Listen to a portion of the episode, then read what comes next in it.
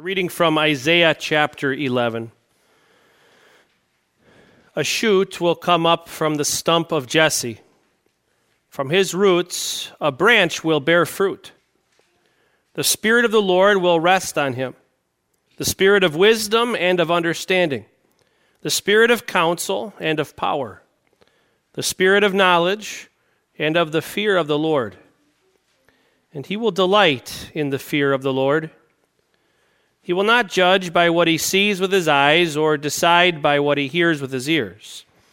But with righteousness he will judge the needy. With justice he will give decisions for the poor of the earth. He will strike the earth with the rod of his mouth. With the breath of his lips he will slay the wicked. Righteousness will be his belt, and faithfulness the sash around his waist. The wolf will live with the lamb the leopard will lie down with the goat, and the calf and the lion and the yearling together, and a little child will lead them. The cow will feed with the bear. Their young will lie down together, and the lion will eat straw like the ox.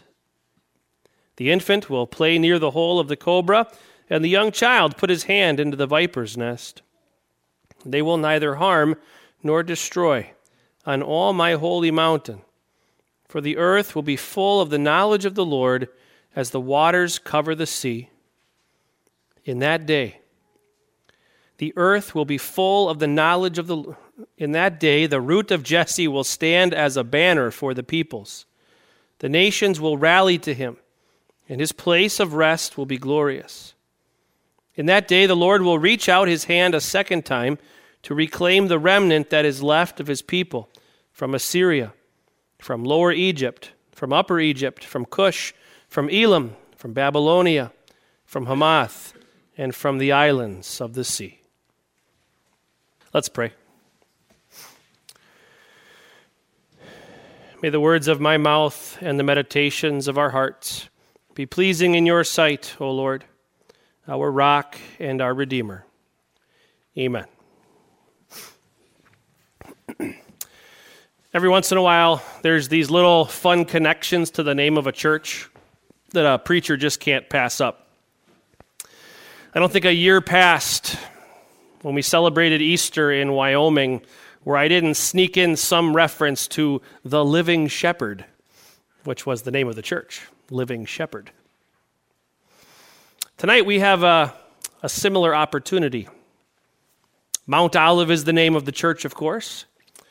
And it's a name that we get from that famous place outside of Jerusalem where Jesus and his disciples would often go. Perhaps most famously, that night after the, the Passover celebration, Maundy Thursday, they sung a hymn and they went out to the Mount of Olives. Of course, the Mount of Olives was covered with olive trees. And you may or may not know that olive trees can live a really really long time. I guess in the Mediterranean region, there's some pretty reliably aged olive trees that are estimated to be over 4,000 years old. Isn't that crazy?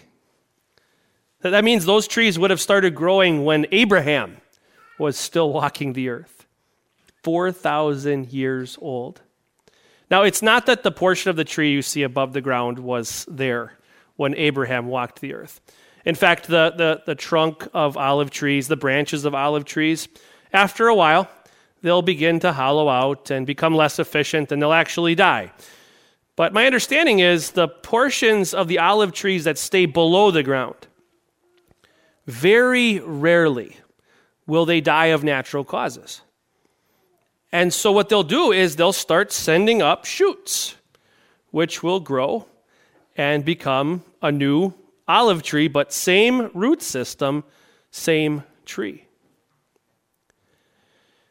Now, not every tree is like that. If we were to cut down one of our northern Wisconsin pine trees and wait for it to start shooting up shoots, we'd be waiting for a while, wouldn't we? And we'd be left with a stump. Nothing would happen. It's interesting that God would place his people in a region where olive trees were very common. King David was anointed with olive oil from an olive tree, and it's no it's no accident that God uses the picture of a tree that does send forth shoots. Because you see, if an olive tree is healthy, you could cut a very large portion of it off and it would begin to regrow. You could cut the whole thing down and it would begin to regrow. Olive trees, the namesake of our congregation, really, are a symbol of hope. That even if the whole thing be cut down, life can spring forth. Now, the tree of Jesse, the father of King David, the grandfather of King Solomon, would be cut down. And for good reason. After King David walked the earth, after his son Solomon ruled, the people of God, the, the descendants of Israel, they began to stray. They became idolaters. And God warned them time and time again You are loving the things I've made more than me who made them. Turn from your wicked ways. And they didn't. And so God sent prophets like Isaiah to warn the people of what would happen if they didn't turn. And what did God say would happen? The tree would be cut down. Now, what's interesting here in, in Isaiah chapter 11 is when God's saying these words, the tree has not yet been cut down, but he's talking as though it already has, which tells you something. He warned and he warned and he warned, but God knew they would not turn from their idols. And so God would literally take their idols away from them. And the tree of Jesse was cut down. But it's interesting that in this very place where God assures them of this pending destruction, He's also promising hope.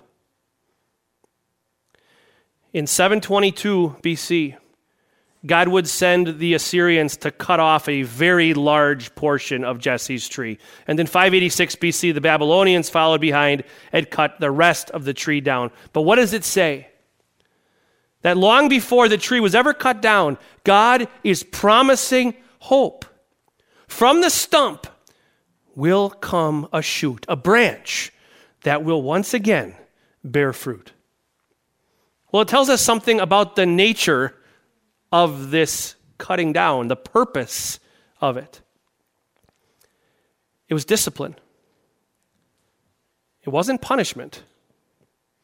And there's a difference.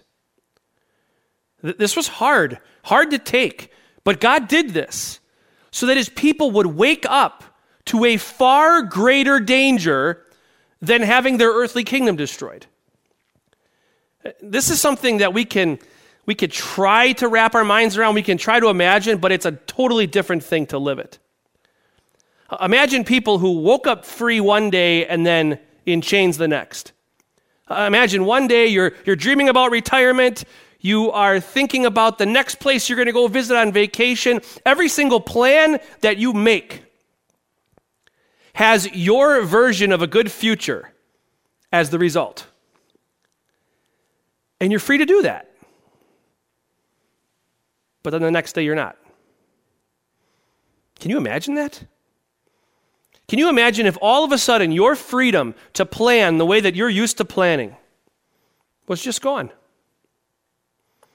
If you never again had a chance to think about what your future might look like, it was just misery every time you, you thought past the tip of your nose. You weren't free to retire. Retire from what? Your slavery? Plan a vacation like you couldn't get away if you tried. Can you imagine? That's what the promise of the stump had to offer. This is what lay out before God's people. You are going to be cut down. But as awful as that would have sounded, and still sounds to us, didn't even begin to compare with what they would experience if they continued in their idolatry, eternally separated from their God. And so we see God's love even in the cutting down of the tree. Because as he removes everything the people of the north had at the hands of the Assyrians and scatters them across the earth, and as he takes away everything that the people of Judah had at the hands of the Babylonians and sends them a thousand miles to the east, he was taking their idols away. He was taking away the things that they trusted in more than him. The life that they craved more than the life that he was holding out for them.